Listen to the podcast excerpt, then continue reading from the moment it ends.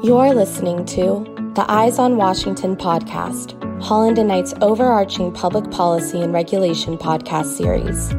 Our public policy and regulation group has an ideal combination of lawyers and lobbyists with a comprehensive understanding of the federal policy and regulatory process. This series will shine a light on the shifting dynamics of governmental entities and the ensuing changes in economic or political policies, laws, and regulations that can have a critical impact on the health and future of your business. Thanks for joining us for uh, another episode of our Eyes on Washington podcast and wasting another perfectly good 20 minutes of time with us. I'm joined here today by Dan Ekstein of Sagac, and uh, we look forward to a good episode today. So, Dan, let me kick it to you. Great. Well, Rich, thank you so much. Hello, everybody. You know, we really do appreciate the partnership with Holland and Knight to talk about topics of interest to government relations executives. Rich, thank you for letting me be part of this. You know, on a topic that's getting increasingly more attention with government relations executives, which is ESG, the acronym for environmental, social, and governance. I'm sure if uh, the listeners uh, do a quick internet search, there'll be a lot of background on ESG. Uh, but you know, we're at the end of shareholder season, and particularly now, if you own any stock, uh, you know there has been a significant focus on how public companies perform, uh, not just on their ability to sell product and services, but their efforts to impact the greater good. You know, whether it's a commitment on climate change or ways to address social inequalities, investors are uh, asking companies to take positions and lead on big policy issues or matters beyond their traditional business objectives. In addition, many companies have active and vocal employees, and employees are becoming more involved and organized uh, within their workplace, and social media seems to be making it easier for employees to be more willing to publicly express uh, their views uh, about their company and their practices. But you know, ESG really isn't an investor relations, or, or just I should say, an investor relations or human resources issue. I think is becoming. And I know Rich, you and I have talked about this a bit too it's becoming more of a government affairs focused component, particularly uh, as it relates to how organizations decide to comment or not on broad social issues, you know, what they lobby on or not, and the types of candidates they support through their PACs or not. You know, corporate executives, I think, Rich, are kind of in a pickle, if you will, uh, because you know they're they're cautious and also cognizant now, probably more than ever, of the cost really of corporate activism. So, Rich, maybe you know I can throw a couple questions out. We can just talk a little bit about how companies maybe can navigate through these uh, waters. So, really, the first question back to you on this, Rich, is the notion of trust, right? So, you know, fundamentally, you know, an effective government affairs function is all about establishing and maintaining trust, you know, with policymakers and candidates. And, you know, if a company is making statements on broad policy matters that may potentially, you know, alienate one side or the other you know how, how does that impact that notion of trust and, and frankly and then how also following to that is you know how are some of your clients sort of thinking through and navigating through these waters yeah it's a good question dan and it's really a tough moment in time on that that issue of trust because as we all know the country not just from a political perspective but out in the real world is is more and more divided more red more blue deeper red deeper blue and, you know, companies, most companies have employees and have customers and constituents that are in both camps. Uh, very few companies only have to sell in large urban areas or more rural areas. And how you um, undertake ESG commitments and maintain credibility um, with people watching and caring about those things, but also avoid alienating audiences that that may be alienated by certain commitments you would make in that situation becomes more and more difficult and you know all of this harkens back to sort of the last five years and then leading up to the business roundtable commitment of corporations standing for more than profit uh, and and having a positive social role to play which was really sort of a, a, watershed moment. And I think at the time, all the CEOs thought it was common sense and, and made sense at the BRT. And now, of course, we have gone through the bathroom bills in Georgia and Texas. Uh, most recently, we've gone through uh, Disney having its special district privileges revoked in Florida at Disney World.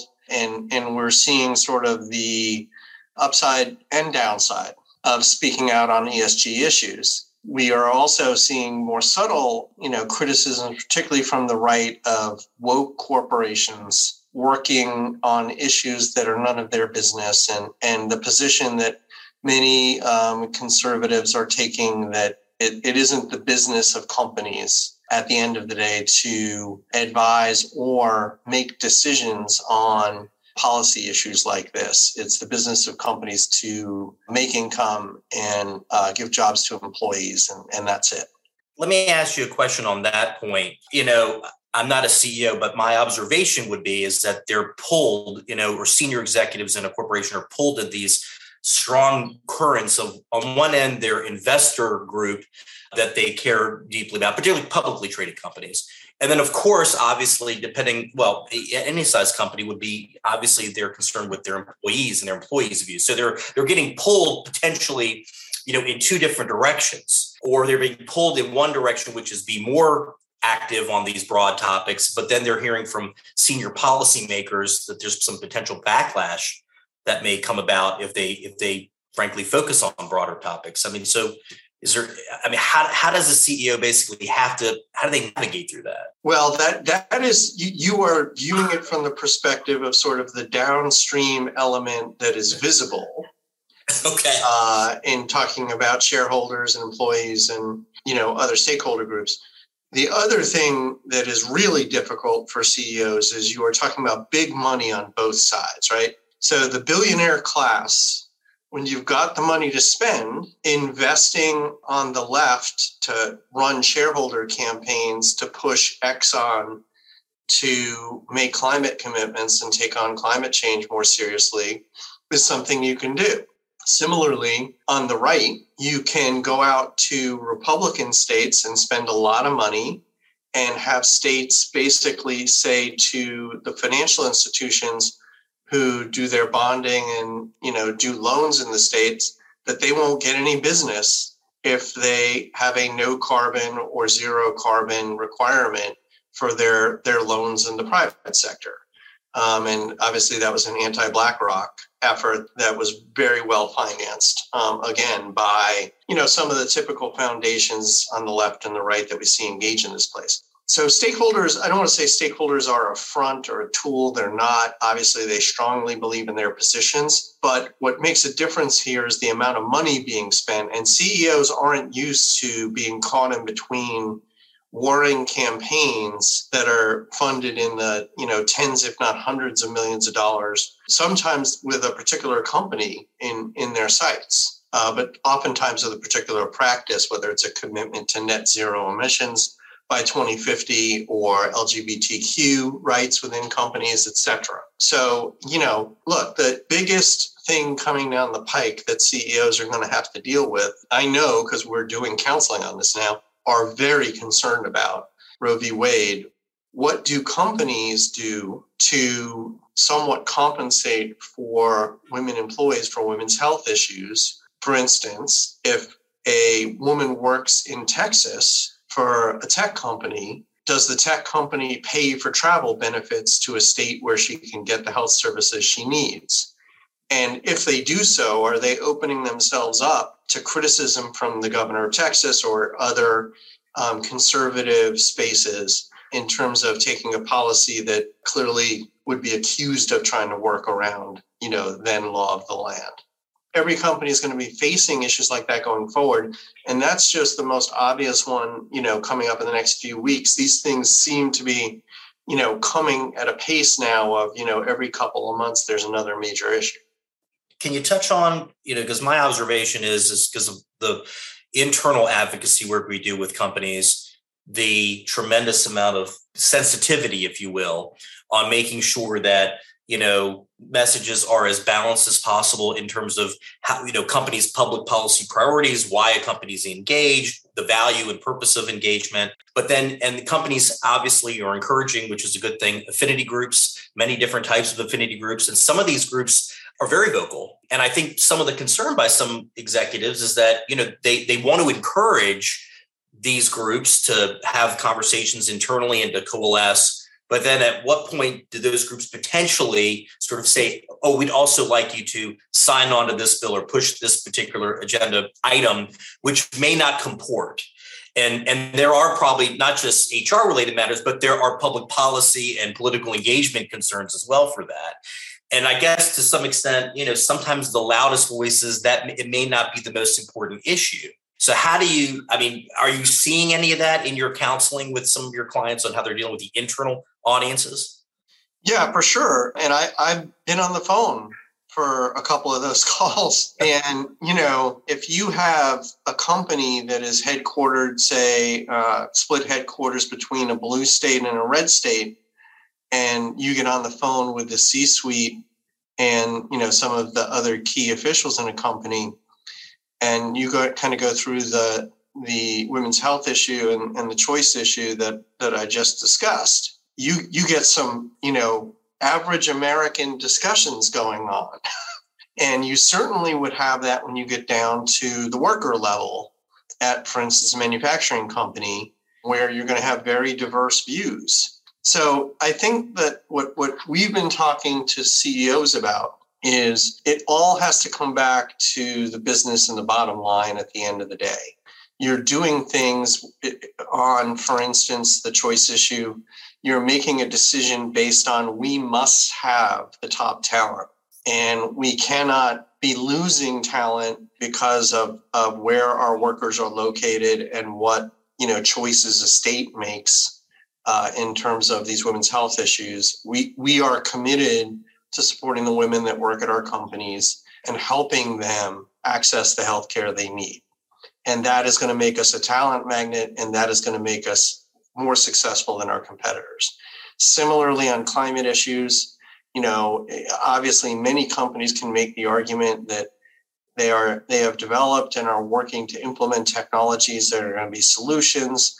This is going to help them make money off of the energy transition, and that is why they are committed to climate change. It is about shareholder value it is about profits and you know if you're connecting it back to the purpose of the corporation it's much more difficult for uh, somebody to attack you on the progressive side at least to the from the right in terms of advocating for particular legislation based on that to me that's always another jump i mean you know different companies decide to advocate on different issues for many reasons and and don't necessarily advocate on issues that they generally support just because they support them.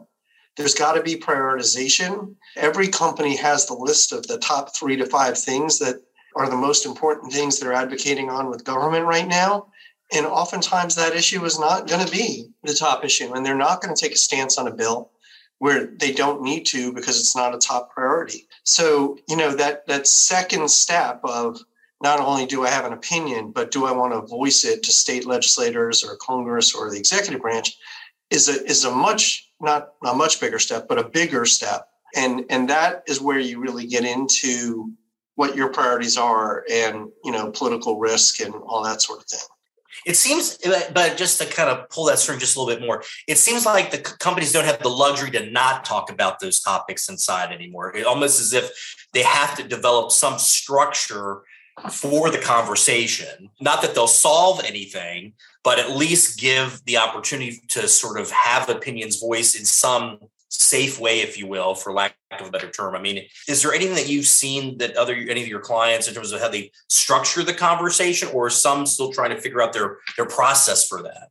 Yeah, I mean, good question, Dan. And and I think that's one of the areas that is changing in, in real time as we're talking today you know, the art of the doable six to nine months ago was the C suite sending out an email, you know, an all employees email saying, we're concerned about this issue, we care about it, and it's something we're going to be engaging in, you know, in the public space. You know, today, that kind of sort of generic, non interactive response is, is not going to cut it if we're talking about abortion and choice or gun control or any of the issues that we see coming down the pike, including the, the fall elections, which, you know, given everything going on with the January 6th hearings and everything else, could be, you know, incendiary in their wake.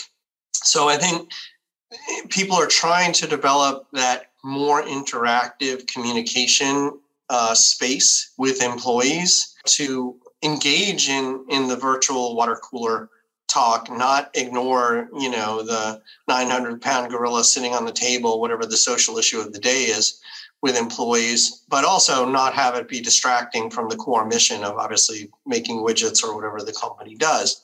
But the reality of where we are today is that people go to work and, and work is their social network and they discuss these things within their social network and they come to conclusions and along the way they kind of ask hey where is you know my company on this yeah, you know, you mentioned something earlier too, and I know we're we're running really tight on time. So as we start to think about the wrap up, you mentioned some about big money involved in these sort of uh, shareholder activities, and so what that tells me is is that even if a company was to fulfill commitments you know the the groups that are pushing for certain topics would say well wait a minute then there's something else right? Because they frankly want to probably keep the lights on after they've claimed victory. So what that what i imply from that means is this isn't going away the the esg and other broad topics like this it may even get noisier as we get towards closer to november and even you know as we move you know beyond so i mean you know what's the counsel to a ceo that basically says wants to throw their hands up and says, you know, I don't want to be involved at all. Like this is just, it's just, it's, it's just a, it's a no-win situation.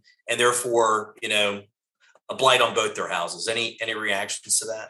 My general reaction is it's really hard to get a CEO gig if you're an ostrich, but if you're already a CEO and you're going to try to ostrich, which I will use as a verb, even though I'm not sure it's supposed to be, you know, I, I think you are in severe danger of getting kicked in your butt while your head is in the ground. I don't think that's a realistic approach to how people are processing these issues at this point. point 24 7 traditional and social media coverage on issues.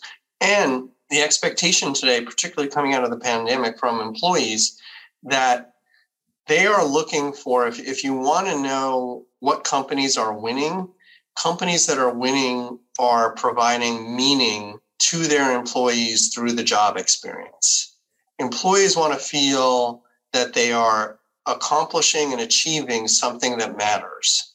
And ignoring the issues of the day is not going to make you best in class in being a talent magnet, you know, to, to sort of figure that piece into meaning. You don't have to be a Fortune 500 company that that has the same purpose as Habitat for Humanity, but you need to figure out what you stand for, why employees should come to you or people should come and, and get a job with you.